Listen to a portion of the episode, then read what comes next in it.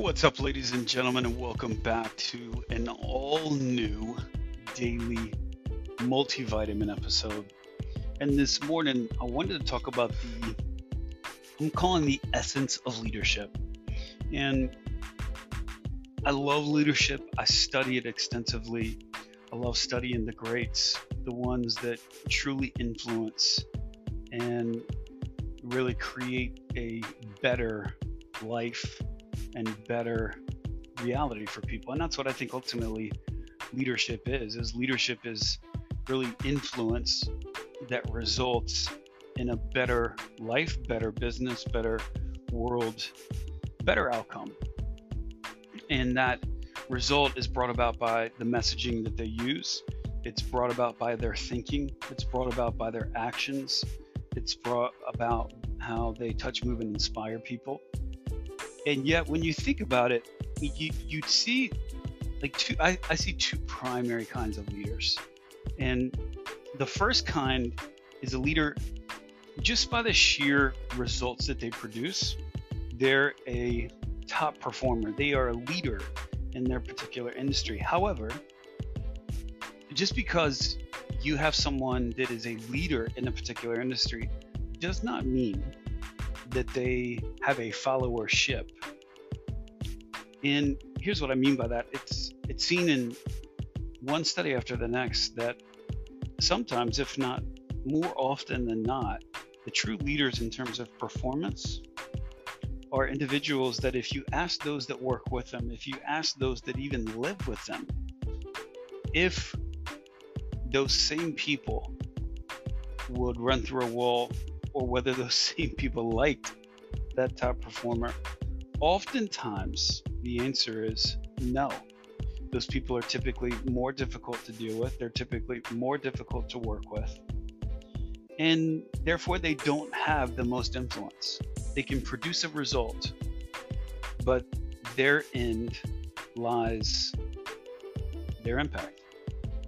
On the other hand, there's individuals who not just produce a result, but they have another quality. And these are the very best leaders. These are the ones that inspire movements and inspire people. And they are ones that not just deliver results, but they actually hold admiration. The people who know them well, who work with them, who live with them, who play with them, who frequent the same worship centers, the same coffee shops. There's a level of admiration that the individuals closest and maybe not as close to that particular leader have. And as a result, what that leader has is what I would call followership. It's not just esteem because of performance, but it's actually admiration because of performance and how they show up and how that might impact another individual's life. And this I find is the true test of leadership because you can perform, but can you actually show up in such a way that you are admired, especially by those who are closest to you? And one study after the next that's coming up, and one of the guys I would highly, highly recommend that you check out is Randall Stutman, S T U T M A N. And he is um, he runs the Admired Leadership Institute, and I've learned a lot from him. And all of his studies are they're just remarkable on this end, and it really does kind of bring things into stark contrast because it asks the question which kind of leader do you want to be? Do you want to be the leader who just produces results but isn't enjoyed isn't liked isn't admired? Or do you want to be the leader who does that and also is admired? And i think if you're honest I think that most of you who are listening to this podcast want to be the second. So, how is it that you become the second?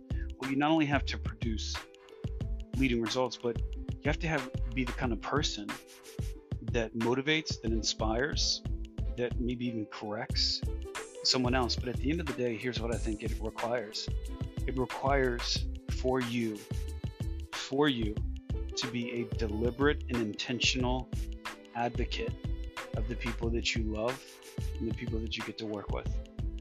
And in any given moment, I think that's one of the most fruitful questions to ask is what would what would an intentional advocate do in this situation with this person?